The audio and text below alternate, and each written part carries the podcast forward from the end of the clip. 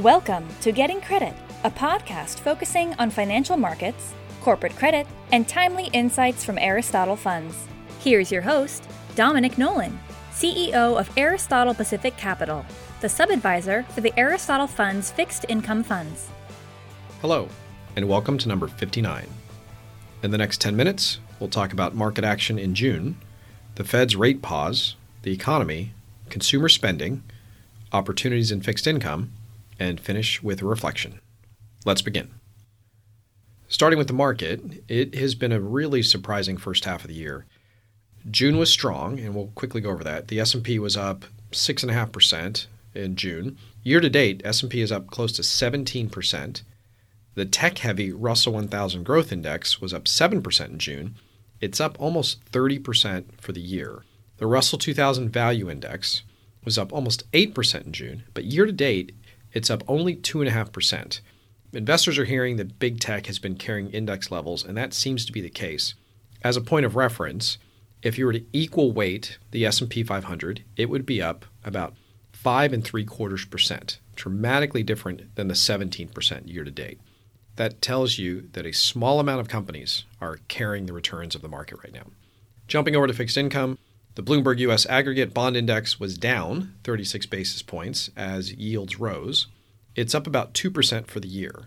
High-yield bonds up about one point seven percent for the month, year-to-date up over five percent, and floating-rate bank loans were up over two percent in June, and for the year up over six percent.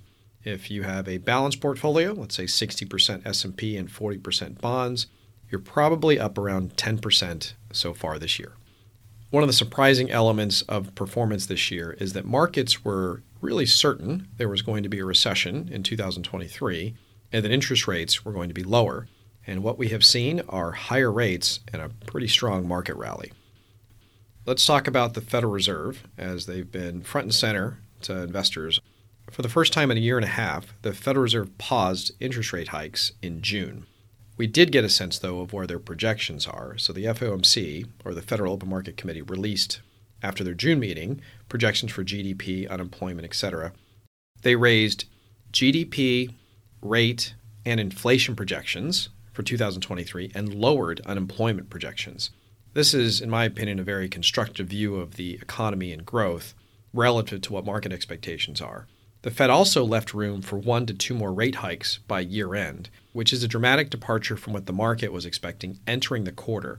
So where we sit today, the market is expecting one hike in July and possibly another hike afterwards, and no cuts in two thousand twenty-three. In fact, they don't expect a cut till mid twenty-four. Entering April, the market expected the Fed to be done raising rates and thought the Fed would actually be cutting two to three times in two thousand twenty-three. What is reconciled over the past three months is that Fed rhetoric about keeping rates where they are, and the market finally believing that to be the case, is now in sync. Another point of note is entering the month, the two-year U S Treasury was at three point nine percent. After the Fed meeting, it ended at four point seven four. So what the market expectations are now, rates are going to be higher for longer. So do I agree with this Fed stance and where the market is? Well, I'd say three months ago, my I thought the market was a little too dovish on rates. And now I would say my concern is more on the market becoming a little too hawkish. I think there will be enough data over the next year to show reason to cut sooner than a year from now. But I'd also say I've been wrong on this, and a lot of investors have. Again, with the market being up, rates being up, and the Fed staying committed, and the economy staying resilient, that is not what investors expected. Let's tackle the economy. I'll start with corporate earnings.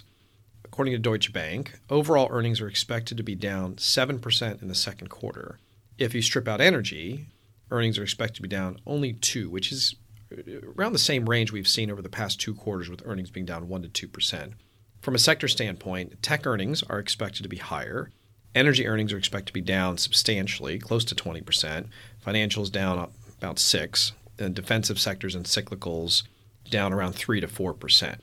Again, this is what the market is expecting. So you could very much have it have a situation where earnings are weak, but if earnings come in better than expected, you still have strong asset prices. Looking below corporate earnings and getting to the consumer, you know, we'll use Bank of America's daily credit card spend. Looking through to fourteen subsectors relative to a year ago, eleven of the fourteen subsectors were flat to negative. Three sectors that were up are groceries, up about two percent, entertainment up four percent, and restaurants up about four percent. Conversely, gasoline spend is down quite a bit given gas prices, and also furniture and home improvement is down seven to nine percent on average relative to a year ago. Airline spending has come down quite a bit over the past few months. So generally speaking, consumer spending is cooling and indicators are reflecting a slowing economy, yet we're still seeing rates go up. That tells me there is a bit of a disconnect right now between the economy and markets. So it appears as though the economy is hanging in much better than people thought. What are drivers of that? A few things. One, we have had a ton of money go into the system since the start of the pandemic, and I believe we're still working through that. Another reason is that there is a need for labor, both skilled and unskilled. And I think labor has been able to push back, and you've seen wages increase. And while the pendulum is probably swinging back to more of the corporate side, labor to me has much more leverage today than it did two to three years ago. In addition to those two elements, there's another thing that could be a contributor to a stronger or more resilient consumer, and that revolves around inflation.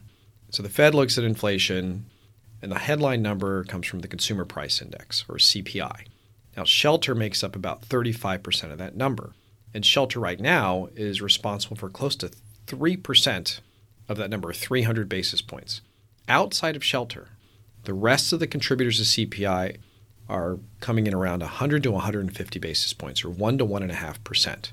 Now, the thing about shelter is that's largely based on owner's equivalent rent, which has been increasing over the past year. However, if you are a homeowner with a fixed-rate mortgage, the cost of your shelter has not gone up as substantially as the cost of rent. So there's certainly an argument that for homeowners with fixed-rate mortgages, your true inflation number is lower than what's being posted. Meanwhile, if you're a renter, you're most likely feeling this level of inflation. So putting all this together, are we still headed into recession?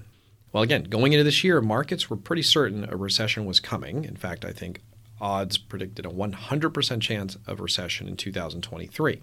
Halfway through the year, looking at, for instance, the Federal Reserve Bank of Atlanta's G D P Now, expectations are that second quarter G D P growth will be over two percent. That's a decent number. The second half of this year is expected to be down a little bit. Again, we'll see if that happens. One of my observations over the past three years is that I just think it's taken time for things to play out. You know, we had massive stimulus in two thousand twenty, two thousand twenty-one, which led to inflation in two thousand twenty-one, and the Fed began hiking in two thousand twenty-two. The impact from the Fed hikes were expected to take hold, I think, earlier. Thus, people thought a recession was coming in two thousand twenty-three. I think investors are beginning to push that notion out to two thousand twenty-four. We'll see. So what does all this mean for the fixed income markets? Well, last July, the markets had gone through the worst first half of a year in fifty years. The S and P was down substantially. Credit got smoked. General bonds got smoked. It was a year ago that we became very constructive on risk assets, in particular credit. Since that time, the S and P is up twenty percent. High yield is up nine, bank loans are up ten. The ag is down one percent because rates have remained high. When I look through to fixed income today, the ten-year treasury is over four percent as we record this. That means investment-grade bonds are yielding over five percent. So on the margin, I'd say that's become a little more attractive. At the same time, though, all this uncertainty around rates and the long end of the curve means to me that the bank loan trade is still sound. Loans have been a standout performer over the past year and a half, probably two years, up six percent this year after a pretty much flat year last year. And because the Fed is getting more hawkish, the yield on that asset class is now over eleven percent. So the asset class is trading ninety-four ninety-five, has defended extremely well, yielding over eleven percent. I still think there's value in that trade. Conversely, as the belly of the curve moves higher, and we're seeing that, duration is becoming a little more attractive. So that indicates more of a barbell. Floating rate loans on the short end, investment grade on the belly, especially as yields become higher. In both of those circumstances, I believe you're getting compensated for your risk in fixed income. The caveat to this is Until you, we get a better sense of where rates will settle in, I would be judicious in deploying assets in the middle part of the curve. However, I don't think an entry point with the ten-year at four percent is a bad entry point if you're willing to stomach some volatility and have a longer time horizon. And as always, I will close with a personal reflection. We're halfway through the year, and recently had a group of ten friends over, and we went over New Year's resolutions that we made six months ago. I would tell you that two of them are actually on track to fill theirs. Eight are not. I am part of the eight. I'm not close to fulfilling the New Year's resolution from six months ago. So my suggestion, take a look at the promises you made to yourself. So many times we are less inclined to fulfill promises we make to ourselves than promises we make to others. I'll leave you with that. Thank you, and stay tuned. The views in this commentary are as of the date recorded and are presented for informational purposes only. These views should not be construed as investment advice, an endorsement of any security, mutual fund, sector, or index, or to predict performance of any investment. The opinions expressed herein are subject to change without notice, as market and other conditions warranted. Any performance data quoted represents past performance, which does not guarantee future results. Any forward-looking statements are not guaranteed. All material is compiled from sources believed to be reliable, but accuracy cannot be guaranteed.